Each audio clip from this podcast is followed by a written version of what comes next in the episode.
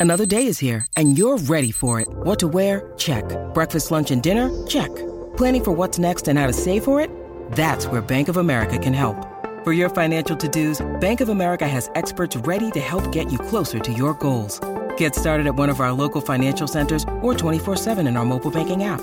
Find a location near you at bankofamerica.com slash talk to us. What would you like the power to do? Mobile banking requires downloading the app and is only available for select devices. Message and data rates may apply. Bank of America and a member FDIC. Welcome to the Sharkpreneur Podcast with Kevin Harrington and Seth Green. Kevin Harrington is the inventor of the infomercial, one of the original sharks from the hit TV show Shark Tank, and has generated over $5 billion in TV and digital direct response sales. Seth Green is the world's first trusted authority on cutting edge direct response marketing, a best selling author, and the only three time Marketer of the Year nominee. On the podcast, Kevin and Seth interview sharkpreneurs who share straight talk on what it takes to explode your business. Why do so many businesses struggle while others seem to explode overnight? Do you wish you had the secret to this type of exponential growth? Now, I've scaled more than 20 businesses to over $100 million, and it's not just luck. In my new book with Mark Timm, Mentor to Millions, you'll learn the repeatable framework I use in all my business ventures for massive success. Order at kevinmentor.com and get over $1,000 in bonuses. Head to kevinmentor.com.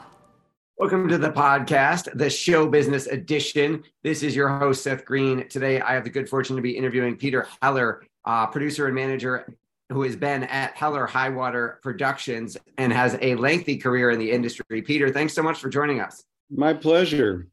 Let's go back in time a little bit. How'd you get started in the business? Um, I had the rare great professor at college who's when I told him I wanted to get a PhD, he said, "Don't do that. You're not the kind of guy who's going to write uh, you know, a 200 page thesis on two lines of Chaucer. And he actually told me about a career called a literary agent, which I had never heard of. And uh, this was a million years ago before the internet. And so I, I, I moved to New York. I was working as a busboy, and I got a book called The Literary Marketplace out of the library, and it had uh, a list of over a hundred literary agents in it. And I wrote them all a snail mail letter, and I got a bunch of interviews, and I got a job. And that really was the beginning. I worked for a literary agent in New York who uh, actually mostly represented playwrights. And so I I had a, a kind of several year career in the theater, and someone once said, uh, "You can you can't make a living in the theater. You can only make a killing." And uh, that turned out to be true. So um, I left. I got an MBA, and I used the MBA to come out to Hollywood and get into the movie business. And then you've had quite a, a long career in the movie business. Can you talk a little bit about kind of that journey? Yeah, so the MBA opened a door for me in the financial side and the kind of administrative side of of the uh, entertainment industry, and I ended up starting at Universal Pictures, working in uh, what in the studio system is called business affairs, which are the people who oversee all the contract negotiations and the financial stuff within the studios. Um, and so but i used that really to kind of move over to the creative side as quickly as i could. Uh, I, I, did some fun stuff when i was on the business affairs side. I was actually involved um, with imagine entertainment which went public for a little while and i i, I helped uh, that deal go public. And I, I also was involved with the twins deal um, which worked out great for Universal, but created a, a, precedent that turned out really badly for many of the other studios.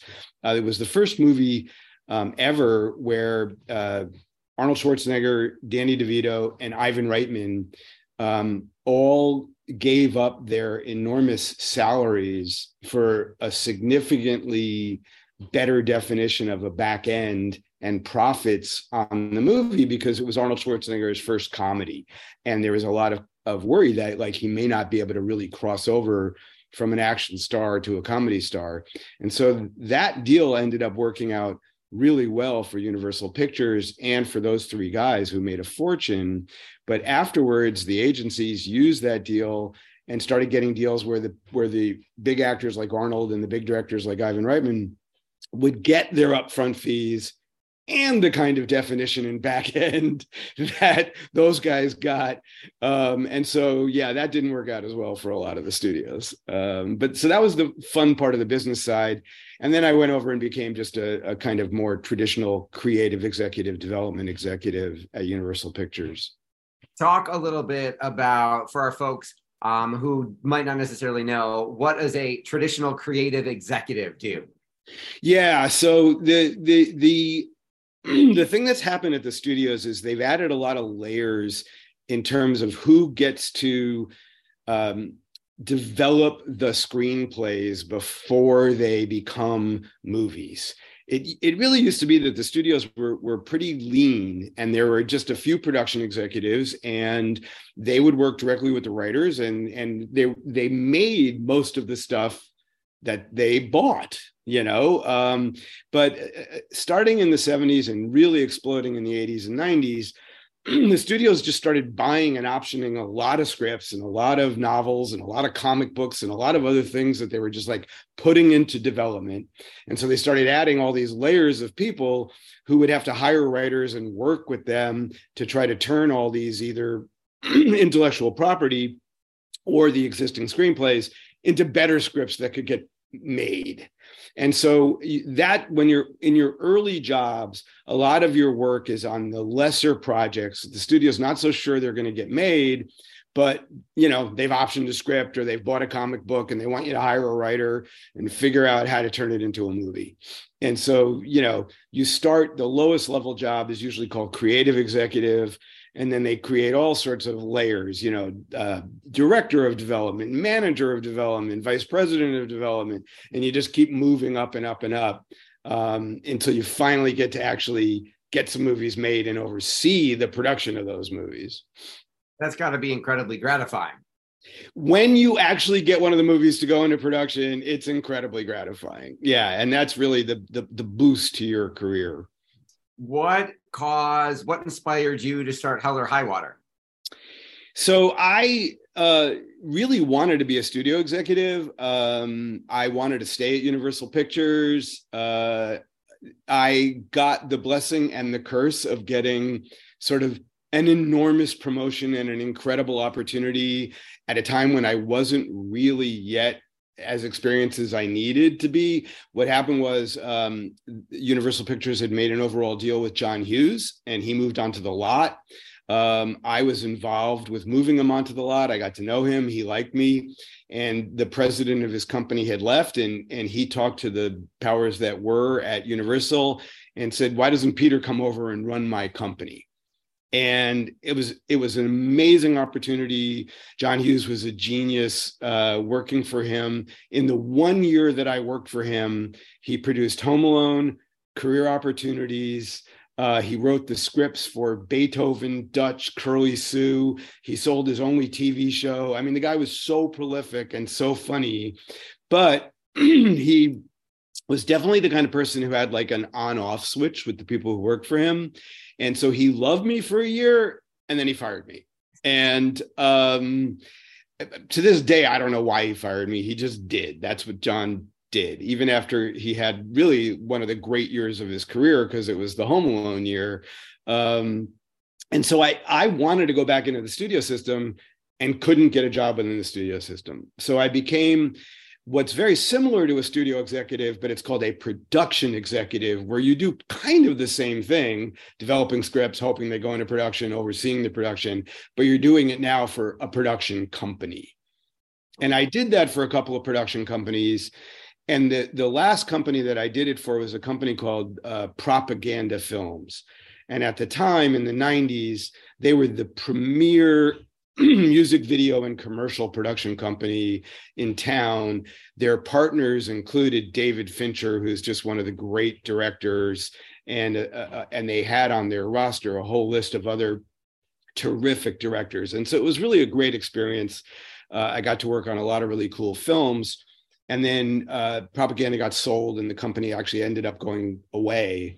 And I realized there really wasn't a company that I wanted to work for anymore you know like propaganda was the greatest and it was sort of over.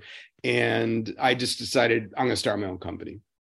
Well congratulations on doing that. Obviously you've been successful. You've been doing that a long time. How with how do you source talent? How do you find talent? So i i have had two versions of my company with a uh, what I like to call my sojourn in academia because I needed to get two kids through private colleges and and it was very difficult to do on the very up and down salary of an independent producer manager. So the first version of my company, I sourced talent by going to a lot of the screenwriters that I had worked with within the studio system and then at the production companies I worked with and saying, listen, I know a lot about the studio system. I've been a buyer. I understand the people you're selling to. Let me help you sell your projects. And it was a pretty good pitch. And so at that point, I was focused more on mid to late career writers who had sort of fallen off the lists. Like all the studios and production companies have lists of the writers they want to be in business with. And what happens when you become a mid career or later career writer is very often you've moved out of town you know you don't want to raise your kids in la or it's just too expensive or you'd really just rather live somewhere else. So you're not taking the same meetings you're not meeting the same people you're not and you fall off the lists of people they want to be in business with. So my my pitch to these mid-level and, and late career writers was i can get you back in touch with all these people and get you working again. So that was the first version of my company. I worked with a lot of kind of experienced produced screenwriters helping them get back in touch with people and get stuff made, you know, set up again. Then I went to work at Loyola Marymount University and um, left there and went to UCLA. And I did really the fundraising for the film schools and the industry relations for the film schools, which led me to have a lot of relationships with new young people who were graduating from these programs. And also, it put me in touch with a lot of other screenwriting professors around the country as I did various academic conferences and stuff in the film school world. And so in my new version of Hell or High Water, I continue to represent some mid career and late career writers, but I've been much more focused on launching careers of new writers who aren't necessarily young, but you know, new writers. And uh, I really enjoy that the, the the launching of the careers. What? uh, how has there are so many more channels for content now and I don't mean channels of like let's say television, but I mean like Netflix and Amazon and YouTube are all becoming studios in their own rights. How does that affect your business? Yeah, so that it, it, it's definitely affected my business. It, at first, it was a real blessing. Um, there really was you know that second golden age of television. And there is also the original pilot was actually a relatively new thing. Um, it used to be that to to work in the tv industry you would write episodes of existing shows and you would say hey look i can you know i can write in the voice of steve bochco i can write in the voice of you know all these great tv creators. And you get hired onto those shows um, The Shield and then uh, Desperate Housewives were the first two shows that actually sold on original scripts, original pilots. Those guys felt like I don't want to write in somebody else's voice anymore. I want to just create my own show. And so, really, when I relaunched my business, that was what I was focused on: was getting these original pilots out there and saying, "Look, here are these new young writers with great voices. Make their TV shows." You know. Um, but that golden age of television has kind of come to an end and even the streaming services that you were talking about now really they want they they want to be in business with experienced showrunners. Um, they have the money to do it they have the clout to do it you know they're not new anymore and the and the people who who were experienced who really at, just a few years ago would thought they would rather just be working with the traditional networks they all now want to work with the streaming services. And so um, it, it's gotten a, a lot harder to make those original pilots work at all these companies. Um, so that's one thing that's changed. And the, the, the other thing that's really changed with the streaming services is that the pandemic, I think, hastened uh, uh something that was going to happen anyway, which was the collapse of people going to theaters to see movies. Um, you know, with with everybody owning a big screen TV and being able to watch a lot of content in their house, they don't want to go to the theaters unless it's a movie they absolutely have to see on a big screen or it's date night or family day and you just want to get out of the house and you know go to a movie. And so the streaming services are going through a real sea change on what kinds of movies they want to make and how much they want to spend on them and which of those movies are going to go into theaters and which of those movies are just going to be things that people watch at home so the business is in a lot of turmoil right now well which makes it a interesting time you may you alluded to earlier the income fluctuation of an independent producer because I'm guessing you don't get, you know, the writers aren't paid. The writers are paid. You're getting commission, a percentage. So a movie's got to get sold. So in essence, you've got to wait for that to happen to get paid. So as a business owner, how do you manage that in terms of cash flow?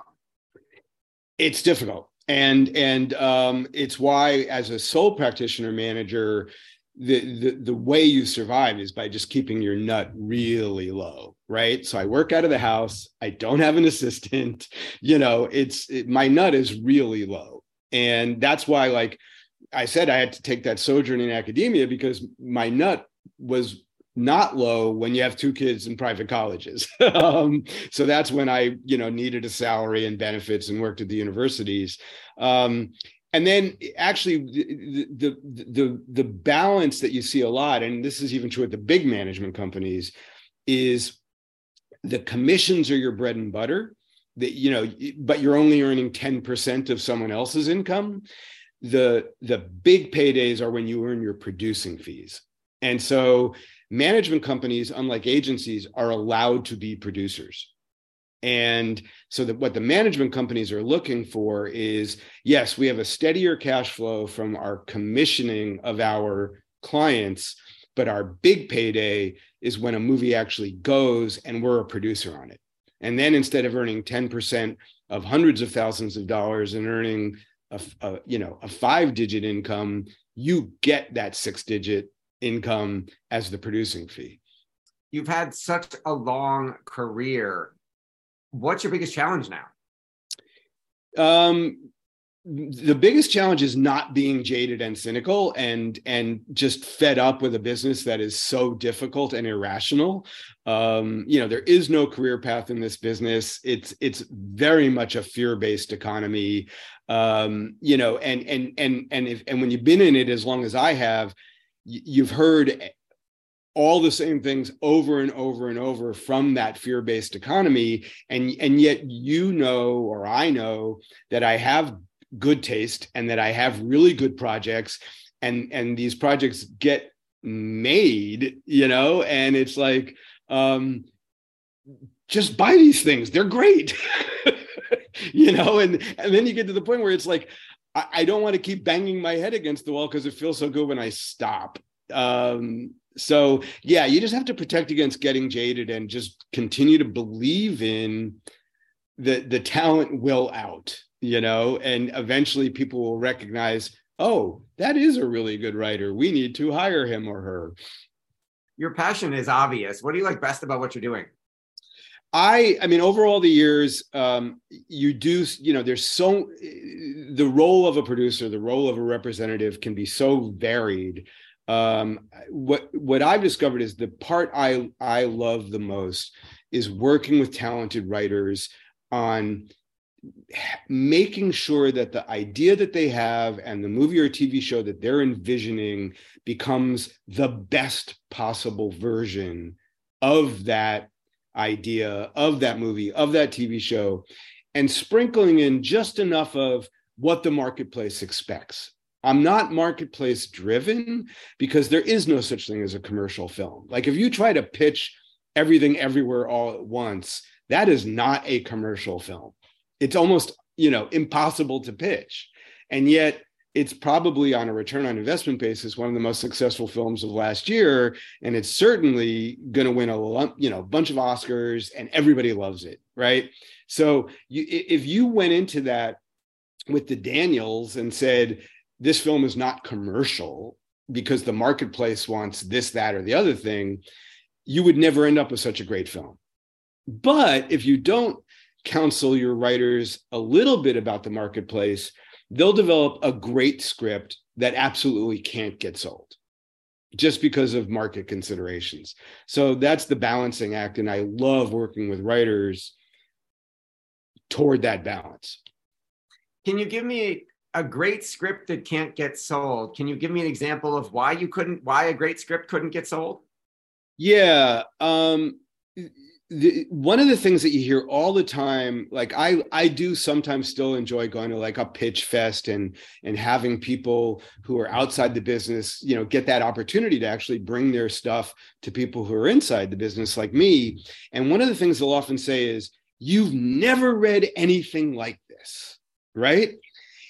That's always a telltale sign that this is going to be an unsellable project because honestly, if something completely defies genre, if something completely defies what we've already seen in the marketplace, there's a reason for that. There's no market for it, you know? And so it might be actually really brilliant and original and fresh, but that will not work as a movie or a TV show, you know? Uh, it, it's just, it's show business, it's not show art.